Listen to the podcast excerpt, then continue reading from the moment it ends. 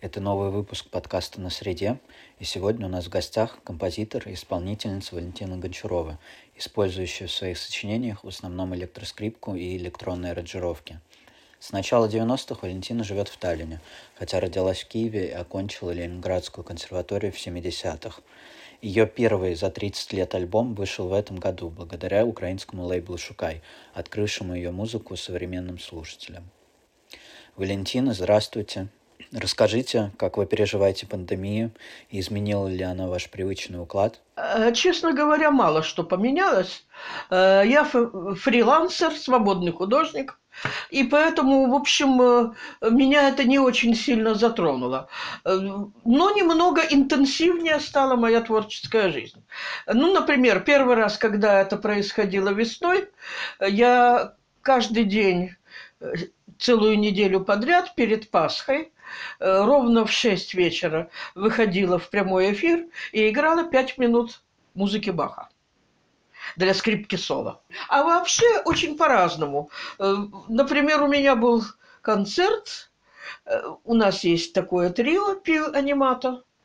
Это барокко трио, две скрипки и виолончель. Не для всей музыки барокко, а барокко самый распространенный жанр конца XVII века и XVIII, первой половины, предпочтительно первой половины XVIII века, это трио-соната.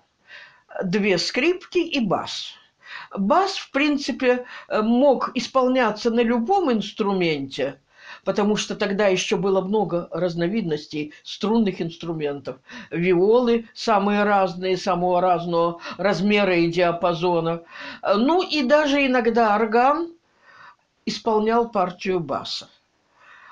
Потом даже клавесин перехватил инициативу, но это уже другая история. Если вернуться к вашему переезду в Питер, чем вы тогда интересовались и как вы представляли себе современную музыку? Когда я переехала в Питер, меня стала интересовать, собственно, музыка э, которую не та, которую я даже исполняю как скрипачка, а вообще сама по себе музыка. Вот как она строится, как, от чего идет ее выразительность. Вот почему Борис Годунов э, Мусорского э, такая опера, что от которой может стать не по себе от каждой фразы, от каждой ноты и Хованщина, конечно же, и э, многие э, другие произведения, и западные произведения. Я тогда впервые услышала Шонберга «Лунный пиро». Я впервые услышала э, Берга оперы «Лулу». Вообще у нас в Питере был, э, была замечательная кафедра композиции и кафедра истории музыки. Теорию тоже очень хороший кабинет звукозаписи, где все прослушивания э, музыки, которую нужно к зачету, э, разрешалось приходить кому угодно. Довольно большое пространство, и каждый, кто интересуется, мог прислу, э, прийти послушать. Там, там висит объявление «Сегодня мы слушаем там, симфонию Брукнера во столько-то, симфонию Малера во столько-то, э, там, Дебюси во столько-то». И э, люди, которые этим интересовались, других факультетов, все приходили, брали партитуру и с партитурой сидели, слушали. Я относилась к их числу. Потом меня заинтересовало, как вообще процесс происходит композиторский. Я приходила э, в класс к педагогам, прежде всего к Салманову Вадиму Николаевичу и к Слонимскому Сергею Михайловичу. Еще были у нас замечательные профессора композиции э, Юрий Александрович Фалик, э, Арапов, э, Цитович. Ну вот прежде всего все-таки Салманов и Слонимский. И каждый ученик приносил кусочек сочинения, а педагог учил ясно излагать мысли в музыке. И я очень этим заинтересовалась. У меня была подруга Светлана Голыбина, композитор. И один из первых разговоров, когда она и я учились на первом курсе, но она была уже на 7 лет старше меня. Я спросила, а куда идет музыка? И мы долго стали разговаривать на эту тему. И я могу сказать, что совершенно недавно, этим летом, я отчасти на этот вопрос ответила сама себе. Но это уже совсем другая история. И вот в поисках, куда же все-таки все двигается, какова тенденция, куда идет музыка, куда идет поэзия, куда идет живопись. Меня очень э, заинтересовало все искусство 20 века. Называть ли его современным, я не знаю, не только непосредственно 70-х годов 20 века. Наверное, все искусство 20 века, которое началось э, с 1900 года и даже немножко раньше, лет на 15-20, когда уже в музыке вовсю работал Малер творчески э, и был уже известным когда э, начинал работать Шонберг, и откуда пошла додекафония и Нововенская школа. Конечно, уже Стравинский в начале 20 века э, приходил. И вот меня очень Барток, Прокофьев, э, ну, чуть позже Шостакович, меня очень интересовала вся музыка, которая, если читаешь музыковедческую работу, она называется э, contemporary э, music. Э, музыка джаз, рок и вся разная под каким-то общим названием называется modern music. Вот если э, спрашиваешь modern music, тебе открывают что-то такое, но не ту музыку камерную, симфоническую, которую писали самые известные композиторы 20 века, которые, собственно говоря, развивали э, историю музыки, которые ее двигали вперед. Как на ваше композиторское видение повлияла музыка, которая не обязательно ассоциируется с современной академической, но в которой слышно влияние и фриджаза, и независимой авангардной сцены? Конечно, у меня был интерес к сочинению музыки вот именно такой. Другой музыки для меня не существовало. Но э, да, я стала посещать, уже учась в аспирантуре, стала посещать э, джазовые фестивали, которые тогда э, только начались в Питере. И э, для меня это было как бы свежо, интересно. Э, играл, первый раз я услышала, во-первых, Курехина, Вой, э, Волкова и Гайворонского. И больше всего, конечно, на меня сильнейшее впечатление произвело трио Ганелина. Я их в, в те времена воспринимала так же, как вот эту, э, это не modern music, как бы, а contemporary music. То есть я ушами не понимала, что это modern music. Э, я воспринимала их как вот, ну, дальше, продолжение пути. Вот был Барток, Стравинский, потом, после войны, Пендерецкий, э, Лютославский, ну там Кейдж, Булес, Ксенакис, Штокхаузен, ну и сюда же Трио Ганелина. Мне казалось, что это то же самое, только более органичное, более эмоциональное, более естественное. Я не понимала тогда одного, что, ну, в самом начале я этого не поняла, что совсем другая основа музыки, совсем другая структура. Это мне было непонятно. То есть атональная музыка, если она энергетичная, если она оправданная, если она быстрая, для меня была вся одинаковая. Э, как бы э, та, которая была написана, и э, та, которую исполняли трио Ганелина. Хотя там частично музыка тоже была записана. Среди них настоящий такой вот по профессии композитор Ганелин – и он очень многие вещи фиксировал. Что-то только в виде идеи, а что-то и нотами. И это э, очень правильно. И вот э, если говорить об этом, вот, например, э, в рок-клубе, в рок-музыке я ходила, слушала рок-музыку питерскую, но она на меня не повлияла никак. Э, это несмотря на то, что я играла э, с ребятами, которые играют рок-музыку. Э, что касается джаза, тут произошло, джаз на меня повлиял. Но на меня повлиял джаз именно вот этот, авангардный. Я с удовольствием слушала, но не, ничего, никак не акцептировала там э, Дюк Эллингтон, там, Чарли Паркер. Мне просто нравилось. Э, ну да, вот э, Луи Армстронг. Э, и так далее. То есть вот весь вот этот старый джаз, ну, я с удовольствием слушал, обалдел, но мне в голову не приходило взять партитуру и его послушать. Или как-то... Ну, вот так оно и есть. А вот Ганелина я слушала действительно внимательно, очень внимательно, а потом заинтересовалась другими, кто играет такую музыку. Например, во-первых, Курехин. Например, сам Курехин он действительно был очень интересным музыкантом, особенно в те времена, когда именно выступал на фестивале «Осенние ритмы». Но потом э, ситуация стала меняться.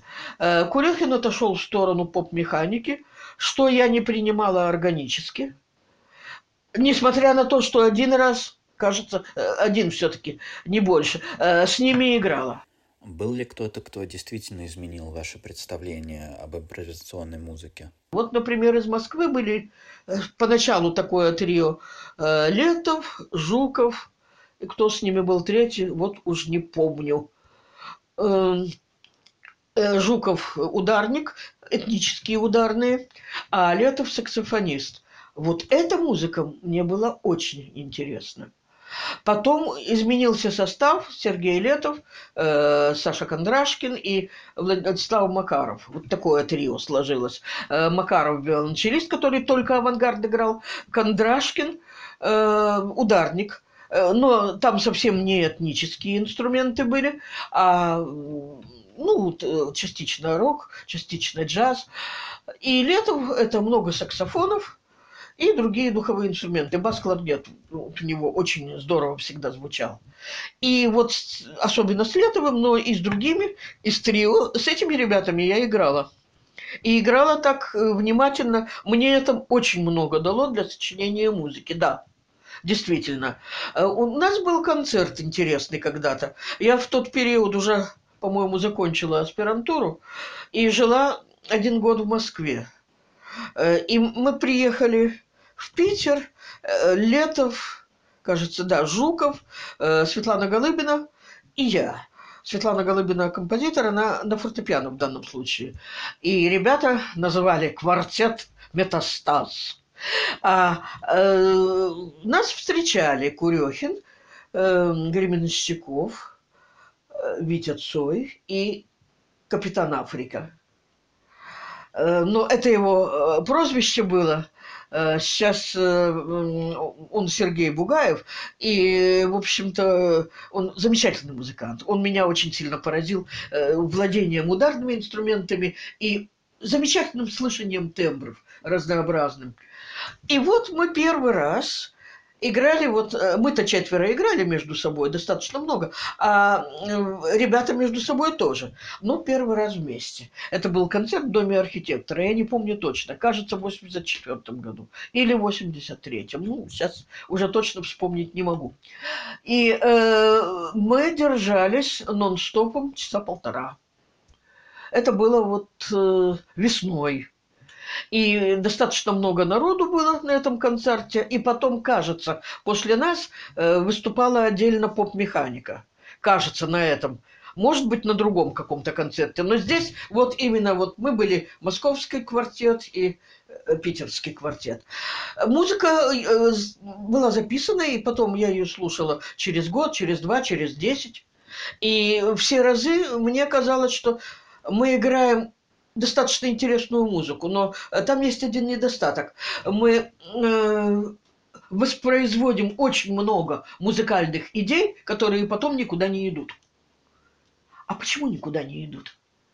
А вот тут уже э, вот недостаток не то чтобы образования, мышления линейного, логического, мышления, которое умеет организовать материал, потому что именно это дает импульс к развитию. Когда нет умения организовывать материал, на одном импульсе долго не продержишься. Что вам показалось самым ценным в игре в таких коллективах? Я понимала, что э, ребята играют разную музыку, развиваются и интересны только в том случае, когда все время меняют партнеров, и все время меняют составы, и все время, э, может быть, берут какую-то внемузыкальную идею на, э, для того, чтобы вот что-то еще новое показать. А меня, как музыканта, это все-таки не устраивало. Для меня я это воспринимала как недостаток зрелости. И я все время хотела сочетать импровизацию и все, что я услышала в новом джазе, начиная с трио Ганелина, и с другой стороны, э, мне хотелось этот э, материал более толково организовать. А играя с кем-то, и причем только на импровизации, продержавшись, это можно делать в очень ограниченном виде. Это делают э, ребята, это делают зрелые музыканты в какой-то степени, и те, и другие. Но все же мне хотелось больше, э, большей зрелости для, э, вот, для звучания музыки. И поэтому, для, именно потому, что мне хотелось дальше развиваться, я ведь никогда не сочиняла вот такую музыку, как вот сочиняли мои сокурсники. Вот они напишут партитуру, ее потом оркестр играет. И вот я, когда начала об этом говорить, э, я немножечко не успела договорить, что э, у меня изменилось отношение, я стала совсем с другим отношением играть в оркестре, классику, музыку 20 века, но особенно, когда мы с однокурсниками пытались организовывать фестивали современной музыки, молодежные, вот по консерваториям симфонический оркестр. Э, меня посадили на первый пульт концертмейстером, потому что опыта исполнения этой музыки у меня было просто больше всего. И э, да, мне приходилось разучивать партии с первыми скрипками, вторыми скрипками, там и не только скрипками, и с духовиками, и с ударниками. Э, но вот это было какое-то мое такое призвание на тот период. А под... Но свою музыку я не смела сочинять, потому что, ну как же, такие шефы. Э, Софья Азгатовна Губайдулина, Сергей Михайлович Слонимский. Ой, ну куда мне... Э, и, наверное, я была права, потому что э, полифонию, да, я пробовала писать фуги. И иногда э, кому-то помогала, там, кто не успевал к зачету что-то написать. Э, да, я пробовала там писать э, матеты, писать фуги, э, пробовала делать оркестровки какие-то. Дальше этого не шло. То есть я вела себя как типичный музыковед, который все понимает, ничего не пишет. Что тогда стало импульсом к тому, чтобы найти собственный язык, правила которого вам не были знакомы по учебнику? В классике на скрипке мне не хватало энергии. Мне не хватало э, той силы, энергетической, которую я хотела послать в зал. Потому что если я пыталась это делать на классике, мне все говорили, что э, я играю с плохим вкусом. Я понимала, что делать этого не надо, что люди правы, что я сама понимаю, что это плохой вкус. Мне говорят, и профессор Гутников мне сказал однажды, ну что же вы тут э, делаете? Пишите свою музыку, если вам так хочется э, вот э, как-то себя проявить. Но не надо портить Баха, не надо портить э, другие сочинения, они написаны в совсем другую эпоху. И это надо все-таки уважать. Э, вот я поняла, да, так и будем уважать. Но а самой-то что-то надо делать, на скрипке-то играть хочется, а скрипка не тянет на те уровни энергетические. И тогда среди моих друзей появился человек, который предложил мне сделать электроскрипку. Это э, теперь это мой муж. А это было сколько? Почти 40 лет назад. Вот. И, э, конечно же, я заинтересовалась этим все. И я, у меня появилась надежда, что я с электроскрипкой смогу передать больше энергии. И она может, с одной стороны, больше, чем я могла показать, когда я играла в Киеве. И когда ничего, кроме этого, другого, кроме энергии, я ничего другого не понимала. Э, в Ленинграде пришел э, интеллект, стиль, чувство стиля, разнообразие, что самое главное, разнообразие музыки. Это тоже важно, как я тогда поняла. Э, что разнообразие я через электронику тоже смогу передать. И что то, что я хочу, чтобы запоминалось, звучало что-то единое, я это могу передать. А что-то такое, что все время меняется, какой-то переменчивый поток, и это можно передать. И я стала сама заниматься, предпочитать. Я ездила в Москву по-прежнему, в Питер, но э, предпочитать в Таллине работать в своей студии, которую мой, мой муж Игорь Зубков собрал.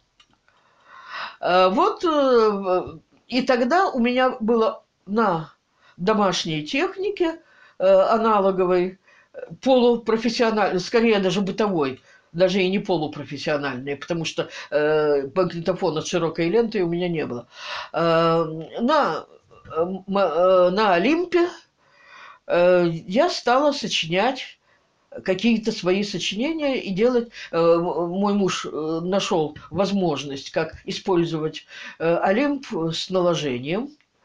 Правда, это было с запозданием, такое наложение. Это совсем не то, которое там было предусмотрено, где очень сильные потери качества были и потери громкости. Тут без потери громкости, с небольшими потерями качества, но тем не менее с наложением. Это для меня было самое главное, потому что я одна не могла создать концерт для скрипки с оркестром.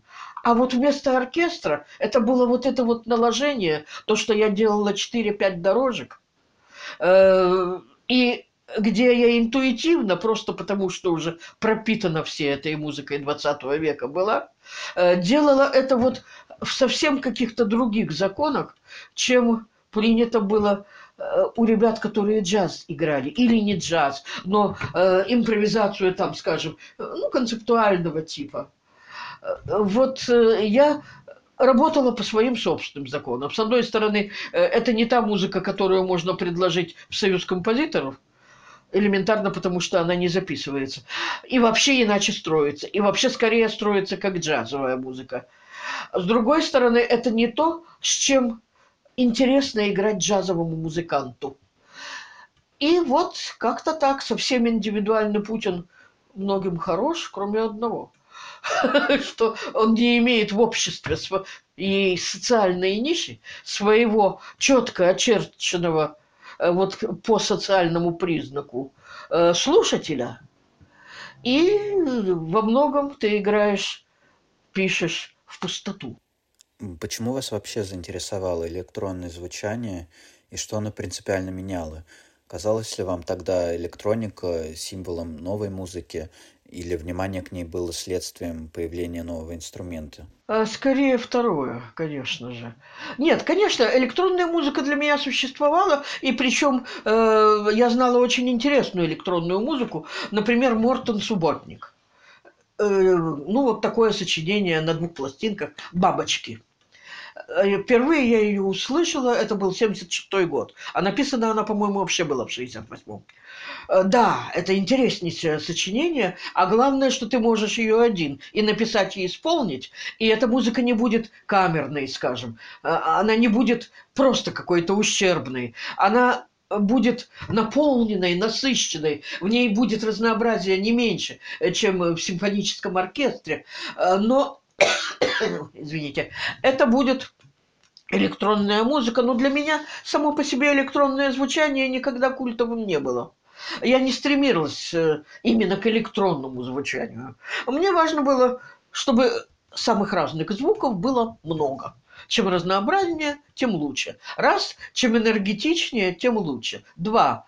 И три, что очень важно, скрипка, когда играет сама, то нет ритма и нет поддержки э, гармонической. Ну, то есть скрипач может очень ритмично играть, но публике будет все время не хватать вот какого-то, э, ну, вот чего-то что, как правило, люди даже не могут объяснить.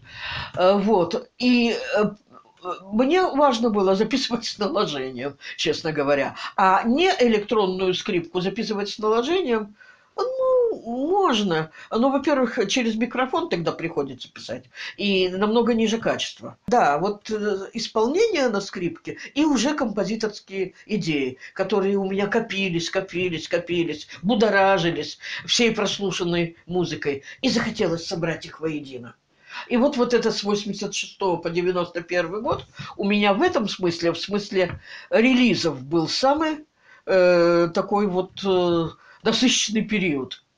И вот эта пластинка, которая вышла, Валентина Гончарова, э, Volume э, One, э, это вот как раз мои отдельные пьесы с 86 по 91 э, год, который выпустила фирма «Шукай». Примерно в то же время, на рубеже 80-х и 90-х, ваша запись «Океан» была издана в Англии, а затем вы уже лично побывали в Шотландии. Расскажите, как это произошло и чем вы там занимались. Вы знаете, э, дело вот в чем. Мое главное сочинение «Океан», пока главное, из ре реализованных, оно все-таки было написано до моей поездки в Лондон. И э, оно было записано, задумано, записано, э, сейчас скажу, 80, э, все-таки в 88 году, вот с января по июль. Э, до этого у меня уже были отдельные сочинения э, на электроскрипке записанные, а вот так, чтобы окончательно я перешла на игру и запись с наложением, и идея океана, а вот 88 э, год. А в Англию я попала в 91-м. Тут что, в 88 году я просто себе писала «Океан». Весной приехал эм, на джазовый фестиваль Сергей Летов, остановился даже, по-моему, у нас на один-два дня. Или, а, рядом с нами гостиница была.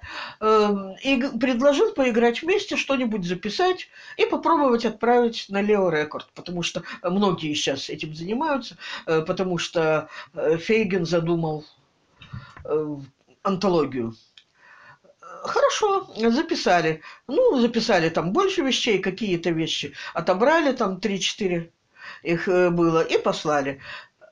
И э, Сергей мне предложил одну-две пьесы своих. Ну, я из «Океана» взяла первые три пьесы и тоже отправила. И потом получаю письмо через два месяца, э, что очень понравился «Океан», про э, ту запись нашу совместную я обиделась даже э, ни слова. А тут вот, что вот понравился океан, и чтобы я еще прислала, если океан, то все остальное, что туда входит. Э, ну, э, Леонид Фейгин это мне писал, так, э, думая, что я пришлю еще остальное, э, и он выберет что-то. Так как он всегда делает, когда многие ему присылают, Э, по несколько э, фрагментов импровизации.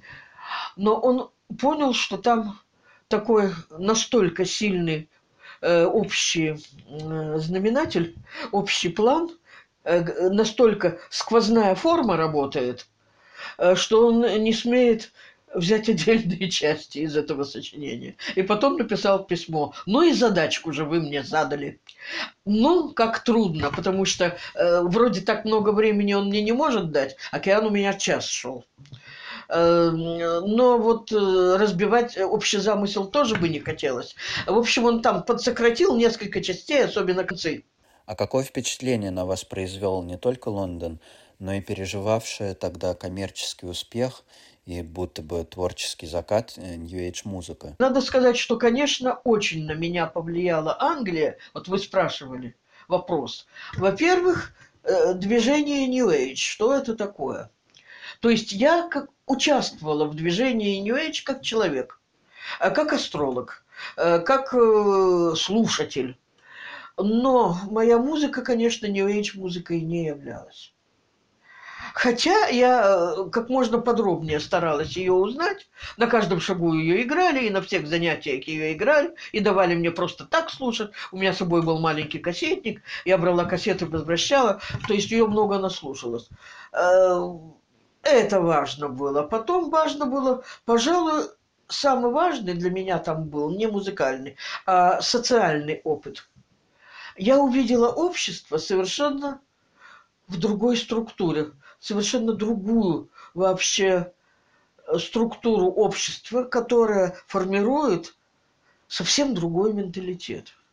Начиная с того, что вот как, например, на автобусе ехать, все куда-то спешат с одного семинара на другой, автобус ломается, все выходят и понимают, что это уже бесполезно, что мы на тот семинар не попадаем, и вместо того, чтобы ругаться, все друг друга утешают. Это было так удивительно. И потом я с этим сталкивалась э, на протяжении всего пребывания в Англии, несколько месяцев. Э, вот. Э, потом, то есть я увидела огромные, огромную социальную нишу, огромный социальный слой публики, который есть, который выдвигает соцзаказ, так называемый, у которого есть интерес, вот к комплексу таких проблем, с одной стороны, и с другой стороны, в голове у которого созрел план на будущее, куда мы все идем. Вот куда идет музыка? На этот вопрос нельзя ответить, пока ты не ответишь на вопрос, куда идет общество. И тогда еще слово глобализация не было ругательным. Наоборот, глобализация это была вроде цели, вроде, э, ну, рай на земле, если и не рай, во всяком случае, правильное направление и неизбежное. Э, куда бы ни шли, при всех поворотах, заворотах и откатах назад, все-таки к этому ну, идет человеческое общество, как ни крути. Э, потом я увидела совершенно новую, вот нельзя сказать, куда идет музыка. Если не сказать, какову нишу вообще в экономике и в э, культуре занимает профессия музыканта. Кто платит деньги? кому это надо, кому это интересно. И я увидела совершенно другую нишу, в том числе и экономическую, которая вообще, вернувшись в Москву, я увидела а, замечательный город, прекрасный но это просто другая планета, что никак не связано вообще. Эти две жизни, они никак не связаны. И э, то, что там думали э, учителя, что вот мы приедем в Москву, в Питер и будем строить здесь такое же общество, я с первого дня увидела, сойдя с самолета, что это невозможно. И э, как-то вот мне было очень жаль, что это так. И что тут надо совершенно по-другому приспосабливаться. Э, и как-то, э, если и двигать вперед хоть что-то, хоть музыку, хоть электронную музыку, то это делать совершенно по-другому, э, чем то, чему нас в Англии учили. Говоря про запись Атлантиды, вы упомянули о традиционной перкуссии. А расскажите, как развивалось ваше увлечение незападной музыкой и с кем из артистов вы находили общий язык в этой области? А с Летовым, с Жуковым э, и с многими другими, прежде всего фриджазовыми музыкантами, но не только. Очень много в этом смысле я узнала от Софьи Азгатовны Губайдулиной. Она всегда интересовалась этими инструментами, ну, в Москве живя, и э, импровизацией. И был период, когда э, Валентина Пономарева э, э, Вячеслав Артемов, э, Светлана Голыбина, я, Летов, э, Жуков. И э, приходили к ней домой, кажется, по средам это было, для того, чтобы поимпровизировать. Мы все проходили практику импровизации. Она сама не импровизирующим музыкантом была, но она считала, что импровизация пишущему композитору тоже необходима для развития. И вот мы э, собирались вместе и импровизировали. Причем э, требование было каждому из нас, чтобы мы играли э, на инструментах, на которых мы профессионально играть не умеем. Ну, например, если Софья Азгатовна говорит, вот если я играю профессионально на фортепиано, то здесь я должна играть на флейтах, на ударных. А если я играю на скрипке, то то же самое. Может быть, мне уже позволено играть на фортепиано. Но я, если играла, то только на внутренних струнах рояля. Э, ну и вот так каждый музыкант. Валентина Пономарева, ну, она пела и пела, э, но тоже как петь, э, это тоже важно. И потом она играла, конечно, на перкашн и на каких-то флейтах. Так что этот интерес был давно. С чем связан ваш перерыв в музыкальной деятельности в 90-х годах? Как ни странно, вот казалось бы, да, работа в свободном режиме, пожалуйста, сиди и пиши. А нет. И что ж тогда на это повлияло? Прежде всего, прежде всего, это общая историческая смена э, принципов электронного звучания, то есть переход от аналоговой техники на э, цифровую. И тогда до такой цифровой записи, совершенной и доступной в индивидуальных условиях, еще не дошло, а аналоговая техника уже вся начала выходить из строя в прямом смысле. Но этот процесс еще в 2000-е годы продолжался, что если приходишь кому-то прослушать компакт-диск, вся техника не работает. Хочешь где-то сыграть с аккомпанементом, с фонограммой, тоже вся техника, э, носителей не работают. Нет, вернее так, носитель ты приносишь, а э, сама техника не работает. А э, записи такой вот компьютерной, ну, она э, была у крупных фирм, у тех, кто занимался поп-музыкой, у кого были деньги. А вот так, чтобы достать деньги и заниматься одному человеку, никто, конечно, в такое дело не вкладывал. Пока не появился интернет, пока это не получило вообще какое-то большее развитие. И э, у меня был перерыв лет 15. А, а так, по существу, можно сказать, даже 30. Вот «Океан» у меня вышел 31 год тому назад, в 89 году.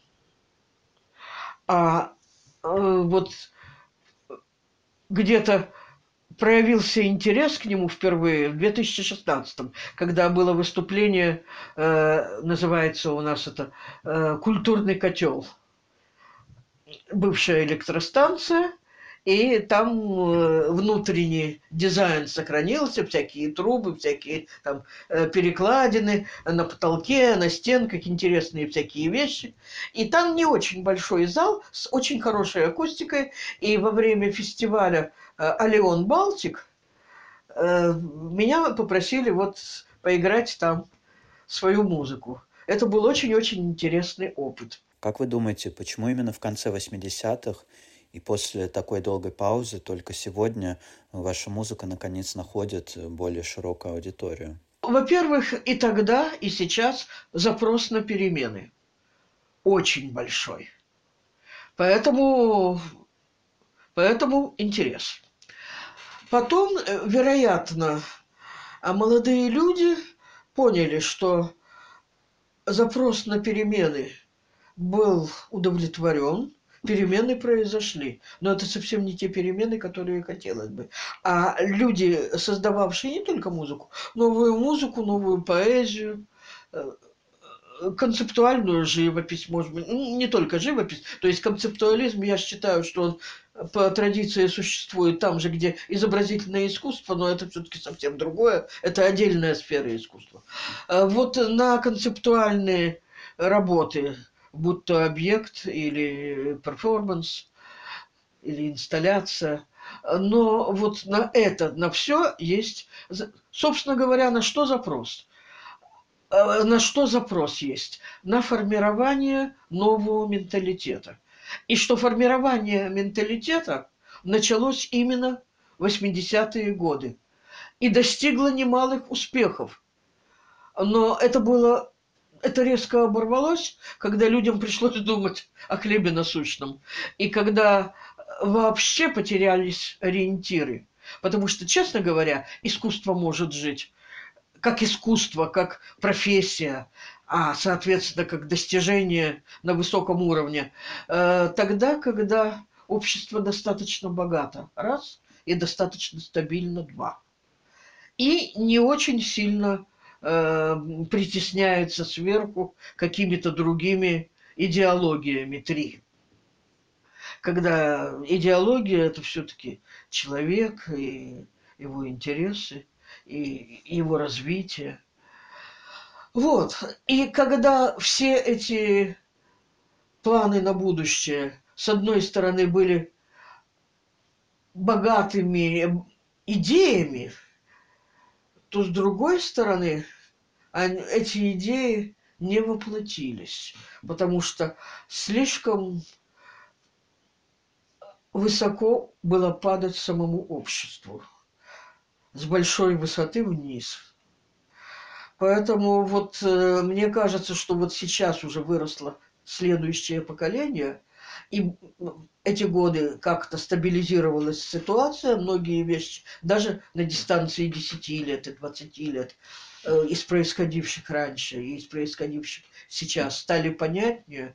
И, собственно говоря, где мы сейчас находимся, э, тоже уже легче оценить, чем после э, громадного периода застоя ментального, я имею в виду, и всего нескольких лет движения, когда очень трудно было что-то понять, в какую сторону, что идет.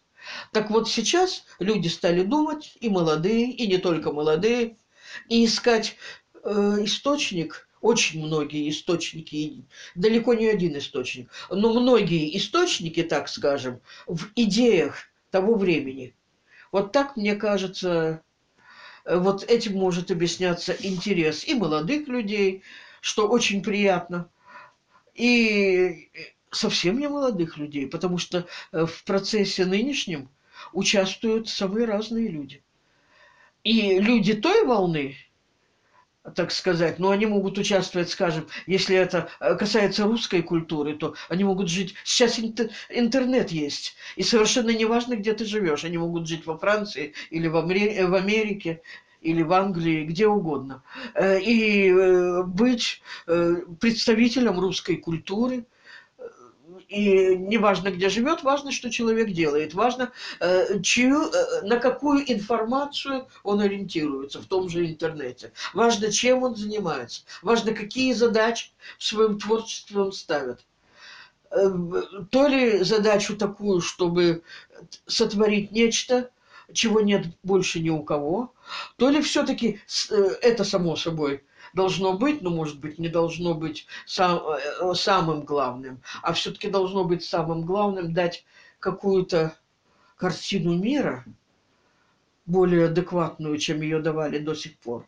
Еще более э, э, развиваясь музыкальный прогресс, все-таки музыка давала картину, ментальную картину мира. Все адекватнее, адекватнее, адекватнее. И, а вместе с тем средства были все новее, новее, новее и новее.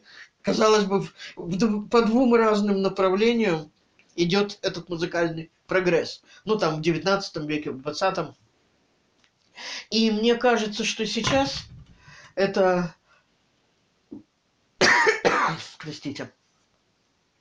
Сейчас вот такая задача. Очень важно показать основу, а не только все новое. А э, основа может быть самая разная. Основа может быть либо вот по принципу, скажем, буддийской службы. Звучит одна нота, но она вся звучит в переливах. Вроде бы один звук, но он не стоит на месте, там жизнь бурлит. Ну там, например. Я не могу, конечно, я не владею горловым пением. Э, но вот когда это поют ламы буддийские, вот это производит очень сильное впечатление. Или григорианский хорал. Кстати, от того же самого впечатления. Когда мужской хор поет в унисон, то вот это какая-то основа принципа самого звучания. Э, основа не только в религии, не знаю, и, по-моему, не столько в религии, сколько в том, как звучит, из чего состоит музыка. Из протяженности звука раз и из его дискретности, то есть из ритма. Протяженность и дискретность. Так просто все. И, и третье, обязательный компонент – это тишина пауза. В заключение, можно ли узнать, какие после выпуска пластинки задачи вы ставите себе с новым материалом и какая музыка важна сегодня? Конечно, я очень благодарна э, Дмитрию Николаенко и лейблу «Шукай», который выпустил э, все, что, ну не все, конечно, э, но многие мои работы с 86 по 91 год. Э, и, конечно, хочется писать что-то новое. я пытаюсь это делать. У меня уже много заготовок есть. Э, когда вот, э, ну, компьютерные программы э, поставили, и когда я все равно развиваю принципы вот струнных инструментов, то есть это скрипка, это виолончель, это разная настройка скрипки с разными струнами, разной высотой, не только как вот классическая скрипка. Э, вот, да. Э, и теперь, конечно, очень важно кстати, сейчас это, наверное, самое трудное, потому что и принцип понимаю, идею понимаю, вроде в воздухе носится, но воплотить реально в музыке, пока еще у меня такой музыки нет. Она в голове, и я пытаюсь над ней работать. по кусочку, э, понемножку э, пытаюсь ее записывать, потому что э, вот я отчасти, я вам говорила уже сегодня, что я отчасти э, ответила себе на вопрос, какая музыка должна быть. Она должна быть, вот есть единое во множестве, а множество в едином. Вот для меня вот эта идея музыки сейчас очень-очень важна. И эта идея музыки, наверное, ложится в основу ее построения. Э, конечно, музыка должна быть, ну вот как есть наука, фундаментальная и прикладная. Вот, например, э, фундаментальная – это музыка, которая не обязательно должна собирать э, много массового слушателя, нет, не обязательно. Но она должна доказать, показать через свое звучание, чтобы музыковед, который привык мыслить исторически, нашел там связи, как она связана с предыдущей. Причем связи можно, э, современным музыковедам, наверное, повезло. Связи можно искать с классикой, с одной стороны, с джазом, с другой стороны, э, с роком, ну и так далее, с восточными классическими музыкальными э, школами. Потому что, например, как школа Китая совершенно отличается от школы Индии, и школа, разные школы Ближнего Востока, они тоже все совершенно разные. Э, и вот мне кажется, что вот эту проблему как-то надо решать. Потому что пока что еще у нас у всех менталитет очень разный. Вот пока что мы не можем ужиться друг с другом там э, на одной улице, в одном дворе, и как-то все-таки приводить э, это к общему знаменателю очень-очень важно.